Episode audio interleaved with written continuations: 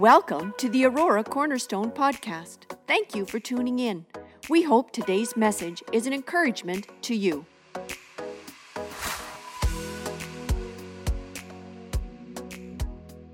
I'm going to invite you to turn in your Bibles to Luke, the Gospel of Luke, chapter 17. And I hope that you, we've been really putting a emphasis to bring your Bible.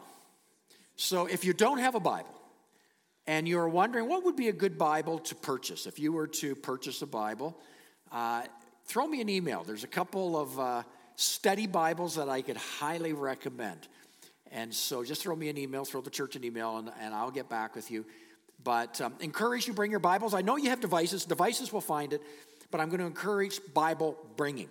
And that way we can mark it up. And then when you have your private time with the Lord, you're able to go back and review some of those things that usually are easier to do than often on a tablet or a phone. So, Luke chapter 17, if you haven't, I want to talk.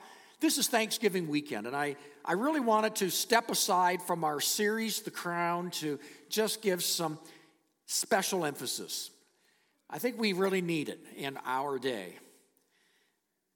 Our Thanksgiving here in Canada is an annual feast that is held every second Monday of the month of October every year. And unlike our American neighbors, their Thanksgiving, of course, is the end of next month. Their Thanksgiving focuses around the pilgrims that went to the United States. But that's not what our focus in Canada. Our focus is on the harvest. Thanksgiving in Canada has traditionally been a giving of thanks to God for the harvest that has been bountiful to help us through the winter. That is the custom. That is our Canadian Thanksgiving. Actually, our Canadian Thanksgiving dates back to ancient European festivals that celebrated, again, the bountiful harvest in Europe. That as they came into their winter, they thank God He has provided for another year. A great thing to give thanks for, isn't it? I found it interesting. Newfoundland. It was first held in Newfoundland in our nation in 1578. Wow. That was the earliest pioneer's safe arrival to the New World, 1578. And in case you're doing the math, that is a full 43 years before the English colonists arrived in Plymouth, Massachusetts to celebrate south of the border. So it was happening here. Interesting. During the American Revolution, many American loyalists to England or Europe uh, came north, came into Canada, and brought a lot of the customs and practices that the Americans were practicing at that time in Thanksgiving. Over the years, many dates have been bounced around in Canada of what Thanksgiving, it would one date and then another date and another date. And it wasn't until 1957 that our parliament proclaimed the second Monday of October to be our National Thanksgiving Day. And thus, it was a time, and it remains a time, to give thanks to God for food, friends, and family. There, there you go. A summarization of Thanksgiving of Canada. So, I wanted to talk this morning a message around giving thanks because uh, sometimes thanks can be, giving thanks can be a platitude. Uh, you know what I mean by that? That you do it because you feel you have to do it, but you don't really mean it.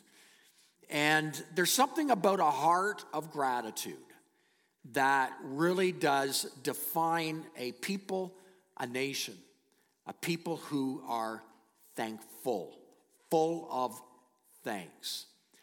I wanted to talk about a story, and it's found in Luke chapter 17. If you have it, we're going to read it. Luke chapter 17, verse 11. Now, on his way to Jerusalem, Jesus traveled along the border between Samaria and Galilee. As he was going into a village, ten men who had leprosy met him. They stood at a distance and called out in a loud voice, Jesus, Master, have pity on us. When he saw them, he said, Go show yourselves to the priests. And as they went, they were cleansed. One of them, when he saw he was healed, came back, praising God in a loud voice, threw himself at Jesus' feet. Here it is, and thanked him. Everybody say those three words together. And note that. There's the focus. He was a Samaritan. Jesus asked, Were there not ten cleansed? Where are the other nine? Was no one found to return and give praise to God except this foreigner? Verse 19 Then Jesus said to him, Rise, go, your faith has made you well. So, Father, we open our hearts to you this morning and we ask that God help us to understand why this story is important for the record today. That God, you have seen fit that we would understand something about this one leper that returned thanks that moved the heart of God. We pray in Jesus' name. Amen. Well, I, the title of my message this morning is Where Are the Nine? Where are the nine? Let me go through this story very succinctly. It's a familiar story, I'm sure, to many of you. I want to start by when it comes to giving thanks, uh, we often don't realize, and I know this is true for me, often don't realize just how blessed I really am. We hopefully we can do it better than once a year to realize we should be doing it every day. How really blessed we are. We're blessed. And we ought to be thankful a heart of thanksgiving. And you know, you really don't know how blessed you are until it's taken away. Isn't that true? Have you ever discovered that? It's funny how when I feel sick, I really pray hard for God to make me well. And then when I'm well, I forget about it. I take for granted every day I'm getting up and I'm well. We all know there's people who every day suffer pain in their bodies. They never have a day where they are free from suffering but we forget about it. You know, there's nothing like going through something to realize you had something before that you should have been giving thanks for. It's good and it's fitting that we, as followers of Jesus, celebrate thanksgiving to God. He's good, He's been good, and He's a good God. We can anticipate that in the days ahead. Someone once said that gratitude is the source of all other Christian virtues. Think about that. Gratitude is the source, it feeds every other Christian virtue. If that's the case, then perhaps we need to reason that ingratitude may well be the source of many of our faults. Our ingratitude is a part of the ongoing problem we have because we're not thankful. So, in the story here, Jesus encountered 10 lepers. And these 10 lepers, all of them had a life changing experience with Jesus that day. Yet, out of the 10 that had a life changing experience with Jesus, nine did not see fit to come back and to demonstrate a, a thanksgiving heart, to say thank you. If you were to infer the truth of this story onto general humanity, perhaps we could say the vast majority of people struggle in stopping to give due thanks. If this were demographically accurate, then we could say the majority struggle in the area of being thankful. Maybe here today, struggle in the area of true thanksgiving. I have heard several suggestions, maybe why the nine didn't come back. I'm going to tell you some of the suggestions because we hear these kind of thoughts all the time. So, why didn't the nine return to give thanks? Well, perhaps the first leper, he waited to see if his cure was really real. Perhaps the second le- leper waited to see if the healing would really last. Maybe the third leper said, Well, I'll see Jesus later. Perhaps the fourth leper decided he never really had leprosy in the first place. Maybe the fifth leper said, I would have gotten well anyway. Maybe the sixth leper said, Well, I gave glory to the priests. Maybe the seventh leper would say something like, Oh, well, Jesus really didn't do anything there. The eighth leper, maybe, well, any rabbi could have done that. Perhaps the ninth leper would have said, Well, I was already feeling much improved. Well, we don't know, but we hear those kinds of things all the time. When God has intervened, we come up with another reason why we don't have to give him glory and honor. But the tenth leper, the tenth leper of our story returned and gave thanks. And I want to share this morning a few truths that I'm pulling out of this passage. I want to share with you that you can reflect and may it stir your heart to be a heart filled with gratitude for what God is doing for us. Let me start it off. I want you to first of all notice the leper's condition. I don't know if I've ever met a person who has leprosy. I was racking my brain. If I have, I haven't known it. Leprosy has long been conquered.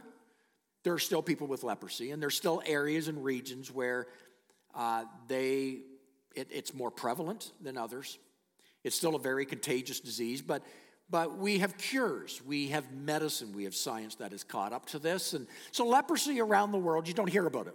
You just really don't hear about it, except for far-reached uh, areas of our, our population. Um, but leprosy was a horrible, horrible, horrible. It was the dreaded disease. Just like the big C today, cancer, is the dreaded disease here, so was leprosy of this century. It was a dreaded disease. A little bit about leprosy. The horrors of leprosy is, first of all, leprosy is very painful. It's the rotting of flesh. I can only imagine how painful that could be. It's very painful. But even, more, even maybe more painful was the stigma behind leprosy. The Mosaic law pronounced a leper as unclean. So the leper had the stigma of the loss of identity of who they were, but they were unclean. I, I wouldn't want that on me. Well, there's an unclean person. No one wants unclean attached to your label. Not only were they unclean, but they had to announce they were unclean. So a leper, multiple times a day, if they came within any vicinity of someone who was well, they had to yell, unclean, unclean, so that you had time to get out of there. Right? That was a law. If you didn't do it, then you were penalized. So a leper not only was unclean, but they had to yell out, unclean, unclean. And then they wore the clothes that represented uncleanliness. They would have to cover their face, their identity would be hidden. They weren't called by their name, they were called an unclean leper. That was now their new name. And intimacy was taken from them.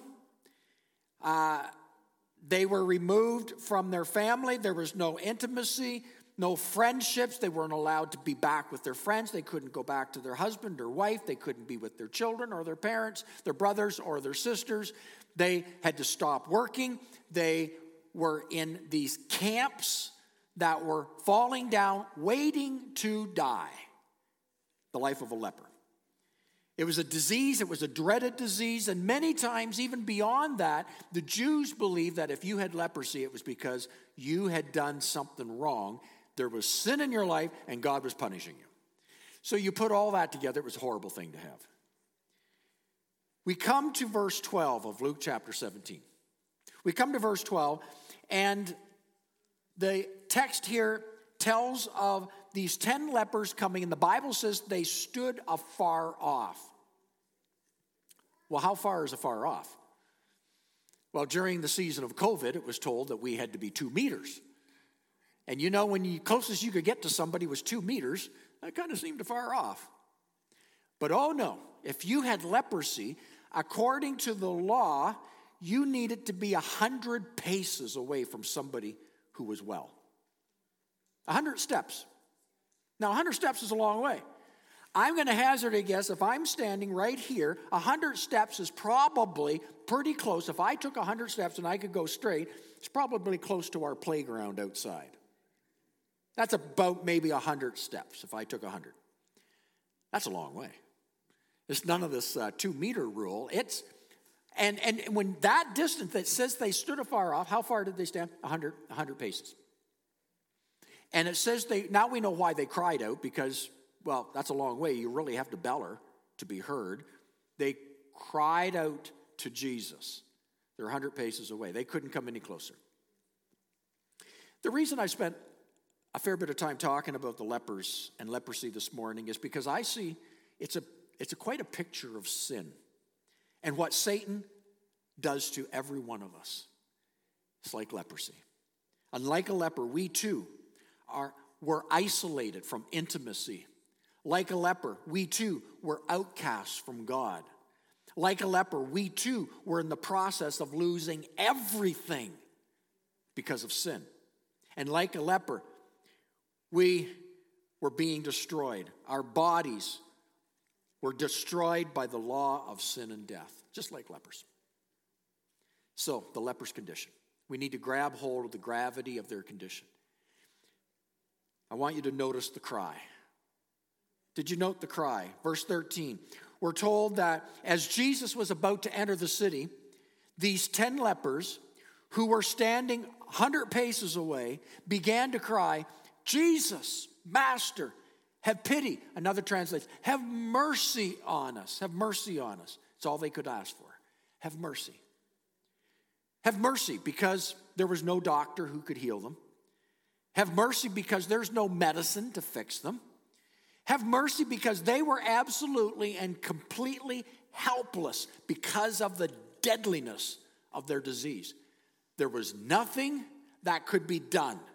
Jesus, have mercy on us. And I guess maybe the truth is, you and I too were born helpless into this world. And we are helpless to stand before sin and Satan. We are condemned by sin and we are totally harassed and helpless. Remember mercy when they called out for mercy. Mercy's not getting what you deserve, mercy's getting what you don't deserve. So we don't deserve mercy. I don't deserve God's mercy. You don't deserve God's mercy. We don't deserve it. Mercy is God undeservedly. Would you demonstrate compassion on me? I believe these men realized that they were sinners and whatever they had received, they deserved.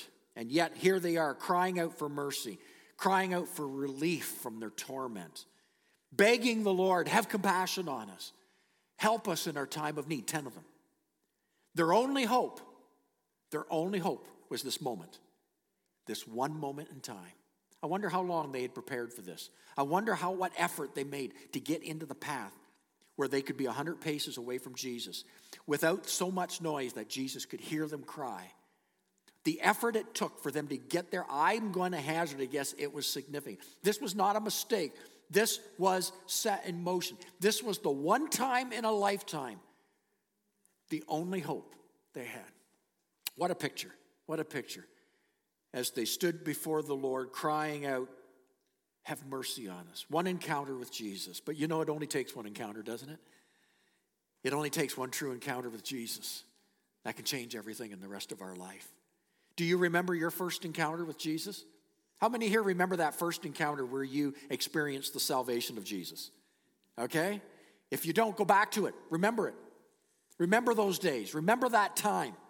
Remember that moment of encounter because it takes that one encounter. I remember my encounter. I've had a few, probably you have too, but I remember the first encounter of Jesus saving my soul. That one encounter, everything was placed on it. I mean, aren't you glad that when your only hope is placed on Jesus, He is more than enough? Everybody say, Amen. Oh, we didn't do well on that one. I'm going to say that again. Aren't you glad that when your only hope is placed on Jesus, He will be more than enough? If you believe that, say amen. Amen. amen. Because He is more than enough. Their only hope was on Him. Jesus, Lord, have mercy on us. And Jesus indeed had compassion on them. He healed them, told them to go and present themselves to the priests as the law demanded. The priest would inspect them and give them a clean bill of health. Now, that was according to Leviticus chapter 14. You had to go to the priest. They were like the physicians, and they would look you over and see indeed if you were leprosy free, and then you could go back to normal life. Why did Jesus tell them to immediately go back to the priest? You know, uh, I've discovered when it comes to God's intervention in my life, it requires faith. Imagine if the lepers didn't go. Imagine if they just stood there and said, Well, that's stupid. I, I, I expected him to do more than that. Because there at that one moment encounter, Jesus said, you know, Go back to the priest and, and be examined. And they could have stood there and go, Well, no, we've gone to a lot of effort. We're, we, we, I, don't, I don't feel anything, I don't see anything. Something about the interaction of God with us requires faith, and faith requires action. It requires, as they turned and went and began to go back, Bible says, going back, they were healed. On the way, they were healed. Required a step of faith. That's why often in ministry and healing services, often they will say, now do something you couldn't do before. Why? Well, exercise faith. So many times we're just waiting for it. Well, exercise faith. Do something that you couldn't do. Believe in something you couldn't have believed in prior to that. And so faith required something of the helpless. I want to take you to the next point. I want you to notice one leper's celebration in the story. We're told that as they began to go back, they were cleansed, they were healed. What's significant is that out of the 10, one of them stands now out. Up to now, all 10 are equal, it seems. But as they're moving back and you see them disperse and they, you see them begin to go back to the priests, one now stands out. and The nine continue. One stops. There's something takes place. I want you to imagine this because, because this is a key part of the story. One stands out. The Bible says he saw that he was healed. He saw that he was healed. He turned around. He came back to Jesus probably still within that 100 pace step. He came back and he gave him thanks. Now, why did one react differently? I want to share what I believe the distinctions between distinguishes between him from the other nine. The perception of gratitude. The Bible says one of them saw that he was healed. And I, I stuck on that word for a while. If you have your Bibles, mark it. Mark the word saw, underline it, circle it draw an asterisk beside it. He saw that he was healed. Now, no doubt the others observed something. But the Bible doesn't say what they did. The Bible says he saw. The word saw is the Greek word eido. It means to know, to see. Here it is, to perceive. He perceived something was happening. Now, the others would have acknowledged something happening as they went, they were healed. But he stopped and he perceived more than just something of the moment, he perceived something deeper. He saw that he was healed. He took time to notice the change. He realized something wonderful and out of this world was happening to him in those minutes. He saw. He saw it. He was sensitive to the power of Christ working in his life and a perception that this was Jesus who just did that. He saw, he perceived, and his life was changed. There's an old Jewish story that illustrates the point I'm trying to make here. Let me tell you the old Jewish story. The old Jewish story goes like this There was a man who went to his rabbi and began to complain. He grumbled to the rabbi, Oh, life is unbearable. There are nine of us living in one room. What am I to do? Gripe, gripe, gripe, gripe. The rabbi answered, I have an answer for you, but you must do what I say. Go home Take your goat into the room with you and keep it there. The man was incredulous, but the rabbi insisted, Do as I say. So the man did. The rabbi said, Come back in one week.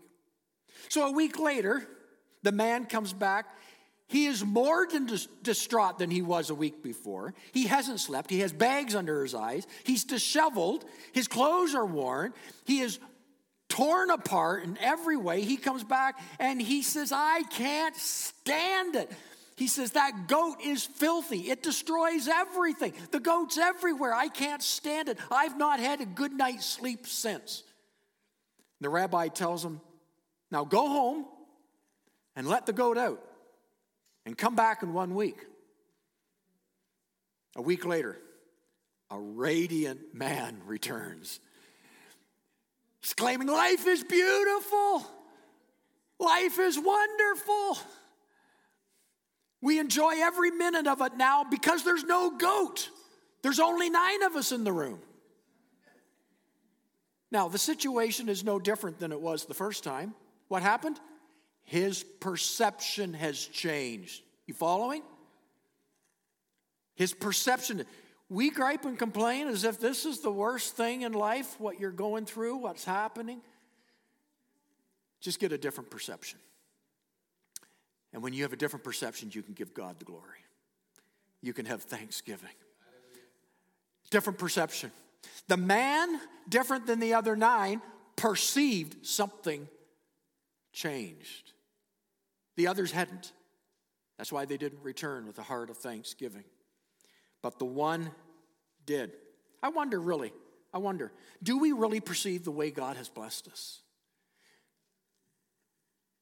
I got clothes in my back here this morning. I'm not hungry. I've got a family. I'm in church here with people I care for this morning. I've spent 20 to 25 minutes singing songs of love to my Lord. Do we really understand how much we are blessed? Because if you, and some of you have, you have seen those who have been, who are much less fortunate. Much, much less fortunate. And many times they are blessed. We sang the song, Daniel led us in the song, Give Thanks. I've said this before, some of you know me, where I'm going with this. 20, almost 23 years ago, when I first went to uh, the country of Cuba, I was in a service in a large church the church that uh, the general superintendent of the Assemblies of God pastored, co pastored in that large church. It was the first service I was at. I had just arrived the day before. And I had just in that brief time witnessed some very harsh conditions with people. I had heard a few stories in that 24 hours, and my heart was really heavy. Even in the facility we were in, they were in the process of starting to build a new building. It was in the early stages, and so we were just out in the open air, and uh, we were sitting on, many were standing, and we were sitting on logs and planks. We were sitting on old streetcars or old buses, seats that were just the old metal seats. And the band started up and they began to play. And one of the first songs they did in Spanish, but I knew the, the tune, one of the first songs they sang was Give Thanks with a grateful heart. And I looked around and I watched hundreds of people hands lifted up, with hungry bellies, with their absolute best clothes on them, but their clothes were worn. And I watched these people give thanks. And I don't cry a whole lot. My wife will attest to that. But tears could not be stopped. As the first thought was, well, what do you have to give thanks for? Look at how it's difficult here and yet with such joy because they understood blessing. They understood blessing. And there was something about this picture of the story as the man perceived, he understood how blessed he was in that moment. He understood something about it. God was good. An unthankful Christian is a defeated Christian, for they have no joy of the Lord. So I want you to note the, percep- the, the perception of his gratitude. I, the second thing I want to draw your attention to note the priority, the priority of his thanksgiving. When he saw that he was healed, he turned around and went back to the Lord. Now remember, the Lord had just given a command. The Lord had commanded all 10 of them go to the priest. But he chose to disobey. He turned around and went back to Jesus. Interesting. And yet, Jesus doesn't rebuke him for coming back. Quite to the contrary. The reason is, is because this man realized the priority of giving thanks. The priority of giving thanks. He know, he knows he's been changed. And before he goes on, he needs to turn around and give thanks where thanks is due. Hallelujah. Isn't that a good word? He had a priority of thanksgiving. Seek first the kingdom of God and his righteousness, and all the other things will be added to you. He knew to go back and to give thanks to Jesus was the, was the right move. It was the right move. Jesus gave a command go ahead, go to the priest. And as they made their way off in the distance, you see him coming back, and his eyes are fixed on Jesus. Because number one priority, give him the glory, give him the praise, give him the honor. You are to be thanked, O oh Lord. When we come, that's why we meet on Sunday mornings, because we come, we want to do it on the first day of the week, Sunday, the first day of the week, and the first part of the day. And I like to come a little early because I want to be there first to give him glory and honor and praise because I come with a thankful heart. I come with a spirit of thanksgiving and I draw attention to the priority of gratitude. It is fitting and proper to give thanks and praise to God for what He is doing in your life. Give Him the first. Give Him the first. Thank you, God. Thank you, God. I want you to notice I'm going to call it perfection. I'm keeping them all under P's perfection of gratitude. As this leper or headman leper draws near to the Lord, he begins to bring glory. He worships him, he glorifies the Lord. In the Greek, it means he made the Lord glorious, he manifested the worth of the Lord. That's what it means in the Greek. He glorified God. Bible says he fell down in perfect submission and gave thanks. And Jesus asked the question, were, weren't there not nine? Now remember, Jesus never asked a question to receive an answer. He asked a question to make a point. And when he asked the question, were there not, were there not ten? Where are the nine? And then note what Jesus tells the man Arise, go your way, your faith has made you whole. He gives one more word to the man all 10 had received a healing, but only one received what Jesus just gave this one. The other nine didn't get this. I want to draw your attention. This is something the others never got. Jesus says, You are made whole. One scholar says that he received an anointing, he received a whole blessing, he received a complete blessing that day. Others received physical healing. Guess what? They're all going to die again. There will come a day they will all die. Healing is very fragile, isn't it? You're healed for a moment, but we are going the way of the grave. So it's fragile. Yes, pray for healing, but you're going to the grave anyway. That's not really bad news. That's good news because on the other side of the grave for the believer is eternal life in the presence of the Lord. Never sickness and, and, and heartache or trouble or difficulty. There's joy in the presence of the Lord. It's really not all bad news. Now, it doesn't mean you should go looking forward to it. But those nine are going to go the way of death. All ten will go the way of death. But the one came back, and the one received something the other nine never got. He was blessed. He was blessed.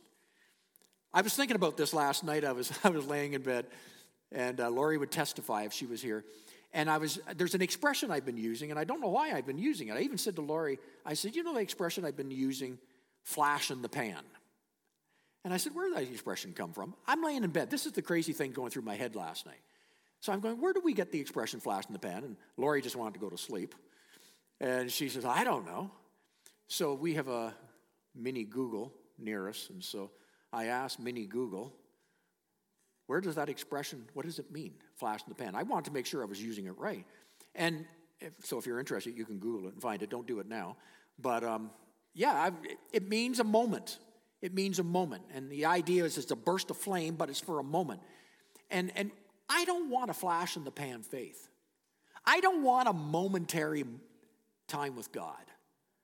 I want Him to transform my life. I want what God is doing today to be the beginning of greater things He's going to do tomorrow. And when He does it tomorrow, I want greater things tomorrow, what He's going to do days ahead. I don't want a flash in the pan. I don't want just a, a moment where there's a breath of God sweeps through here. I enjoy that. But if that's all there is, it's a flash in the pan. No, no, no. I want Him to transform my life. I want Him to reform me inside and out. I want me to look different, talk different, act different, be different from the inside out so that others will know, my kids will know, my wife will know, people will know that I'm not the same person. Not just in the good times, but in the good and the bad and everything in between. Not just when I'm young and vivacious, but when I'm old and decrepit. I want to be growing in a transformational lifestyle with Jesus. This is something about the story here. When this man received this blessing, remember, all of them are going to die one day. Jesus just prolonged their life and gave them life back, and nothing to be, you know, you don't sneeze at that. But having said that, this man got back, and Jesus says, You are made whole. You are made whole. Transformation, transformation. Oh God, transform us. Oh God, transform us. So I want you to draw. Do you see what the Lord is doing? Can you perceive the Lord in our midst? Do you recognize the workings of God as this leper did? Can you perceive it? And having done that, is there a priority of thanksgiving? Jesus, to you I run to. I make you a priority, not only of my thanksgiving, I make you a priority of my finances too. I give you the first of my first fruit, not what's left over. I don't know if I can pay my bills. I hope I can pay God later. No, no, I give you the first, knowing that everything after that gets blessed. But if I don't give you the first, nothing before gets blessed. You ever follow that one?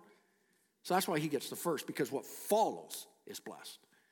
I give you the first because I know you're going to pour it out on the rest. You're going to, you're going to provide for me. You're going to provide for me. And so you're first. And I give you first in worship. I give you first in the morning. I give you first in my day. I give you first in the week, and on and on and on. I give you first, priority. And then may it be that He perfects us. God, make me whole. Transform my life. Reform me into more like you, Jesus, and less like the sinful person that you've had to transform. This morning, as we come to the close here, I pray, oh God, let there be a transformation in our own hearts and lives. Would you just receive that this Thanksgiving? If you can see yourself in this story, embrace Him who not only heals the flesh, but heals the soul for eternity. He wants to heal your soul.